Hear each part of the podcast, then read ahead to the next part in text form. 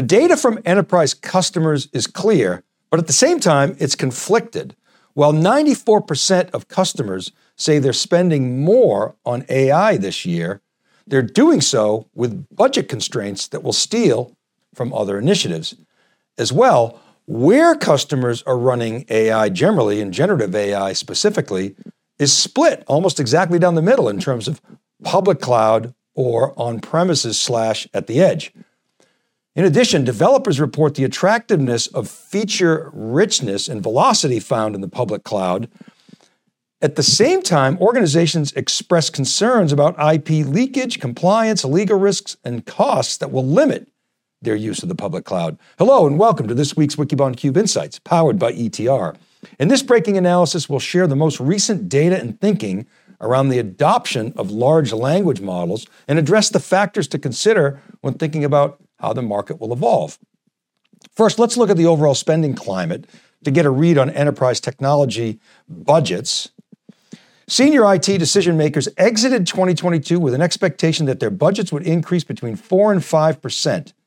By January, that figure was down to 4.1%, and despite, despite small sequential incremental increases throughout the year, that currently stands at 2.9%, well below initial expectations.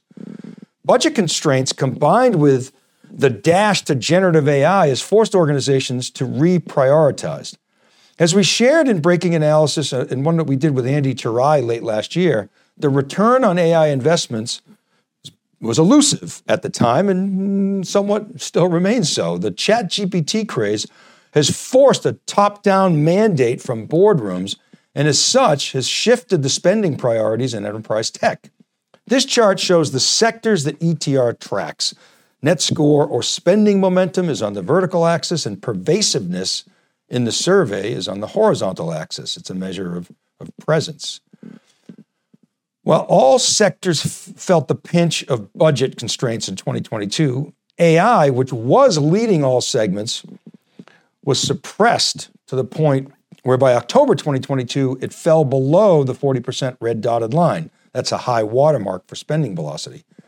ChatGPT was introduced to the market in November. You see, we've highlighted October at the bottom, and then one month later, ChatGPT was introduced, and since then, AI spending has accelerated. However, budgets really haven't changed dramatically, as we said earlier. As such, we're seeing compression in other sectors, suggesting that in the near term, anyway, funding for Gen AI is going to be somewhat dilutive to other segments of the market.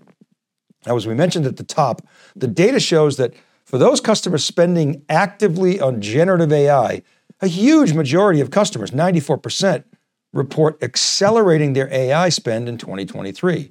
And while most customers are saying it's a modest spend increase of 10% or less, 36% say their spending will increase by double digits.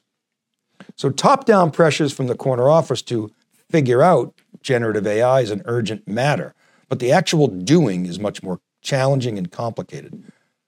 This chart shows what customers are doing with Gen AI in production environments, and it's not really shocking, and it's, and it's hard to track what's driving revenue. It's certainly helping potentially with productivity. While 34% say they're not evaluating, that number is way down from last quarter. And while you may think that 34% is very high, or what are these people talking about? We believe there is a difference in the minds of respondents between playing with generative AI and actively evaluating. So that's why the number is potentially so high. Regardless, when you look at what's actually happening in production environments, two things stand out. One, most people are still in eval mode, and two, the use cases are pretty straightforward, with chatbots at the top of the list, followed by code generation, summarizing text, and writing marketing copy as the main areas of interest today. Not really that surprising. We believe it's critical for organizations to truly understand the business case and identify ROI. The big ROI driver is going to come down to minimizing labor costs. You can put this in the productivity bucket, but at the end of the day, it's going to be about lessening the need for humans. Now, this doesn't necessarily mean that unemployment will rise. It simply means that the number one driver of value is going to be reducing headcount requirements. And that will most certainly change the skills required for employment. Now, another key challenge facing organizations is while top down momentum is high and, and has accelerated, deployment opens a can of risky worms. Here's a slide from a recently released study by Technalysis, an independent analyst firm run by Bob O'Donnell. It shares results from a thousand IT decision makers on their top concerns about Gen AI compliance, IP leakage, legal concerns such as copyright infringement, bias, data and tools quality, etc. These are legitimate reasons for being careful with generative AI and how it's being used.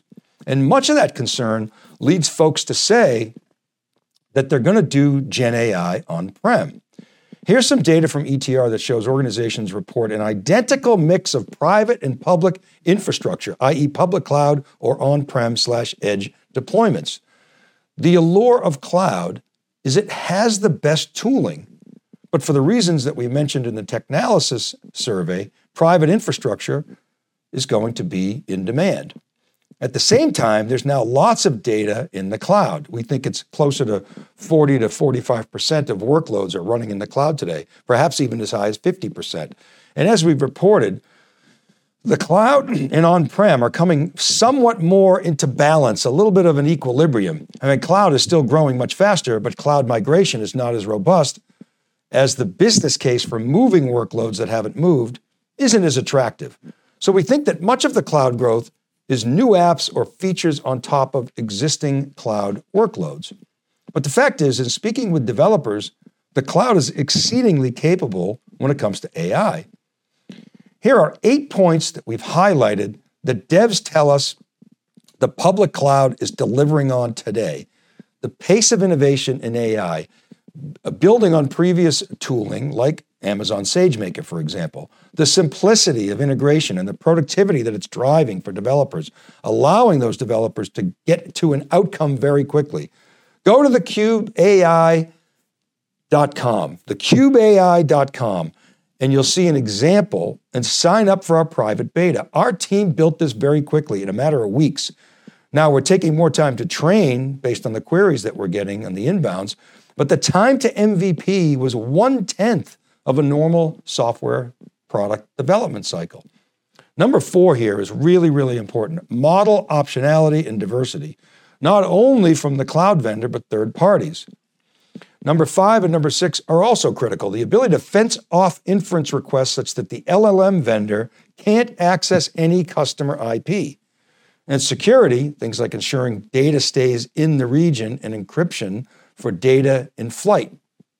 And the cloud tools are first rate, from silicon all the way through AI tool chains, maximum database optionality, governance choices, identity, access, availability of open source tools, etc. So one has to ask the likes of HPE and Dell with GreenLake and Apex, sort of on-prem incumbents, even though you're talking about having LLMs, or in the case of GreenLake, LLMs as a service, how capable are they and how truly integrated are they into a seamless as a service offering? This is something to watch closely. While doing work on prem can reduce risks and makes a lot of sense, perhaps from a cost uh, basis as well, a lot of work needs to be done for incumbent firms to build out their offerings and full stack of ecosystem partners. As well, the cloud players, they have business momentum. Despite all the talk of cloud optimization and repatriation and slowing growth, the numbers still dramatically favor the cloud players. Here is ETR data showing the net score breakdown for several aspiring LLM leaders. Net score is a measure of spending velocity. It measures the percent of customers that are new logos, that's the lime green, the forest green represents customers spending 6% or more relative to last year. The gray is flat spending. The pink is spending 6% less or worse. And the bright red is churn. You subtract the reds from the greens and you get net score as shown in the column to the right of the bars. And to the right of that net score, we show a column with the number of responses, the N's in the survey, which is a proxy for market presence. So you can see AWS, Microsoft, and Google have net scores of 51%, 49%, and 34% respectively, and N's near or, in the case of Microsoft, well over a thousand. Compare this to Dell and HPE with net scores of 18% and 9%, respectively. Now, Dell has a large market presence with an N of over 800, and HPE's got a respectable 483, but the cloud still has a meaningfully higher momentum from a spending standpoint and a large presence. Now, not to leave out some of the other players, chart two of two here, here's the same data for Databricks, Snowflake, IBM, and Oracle, some of the key data players.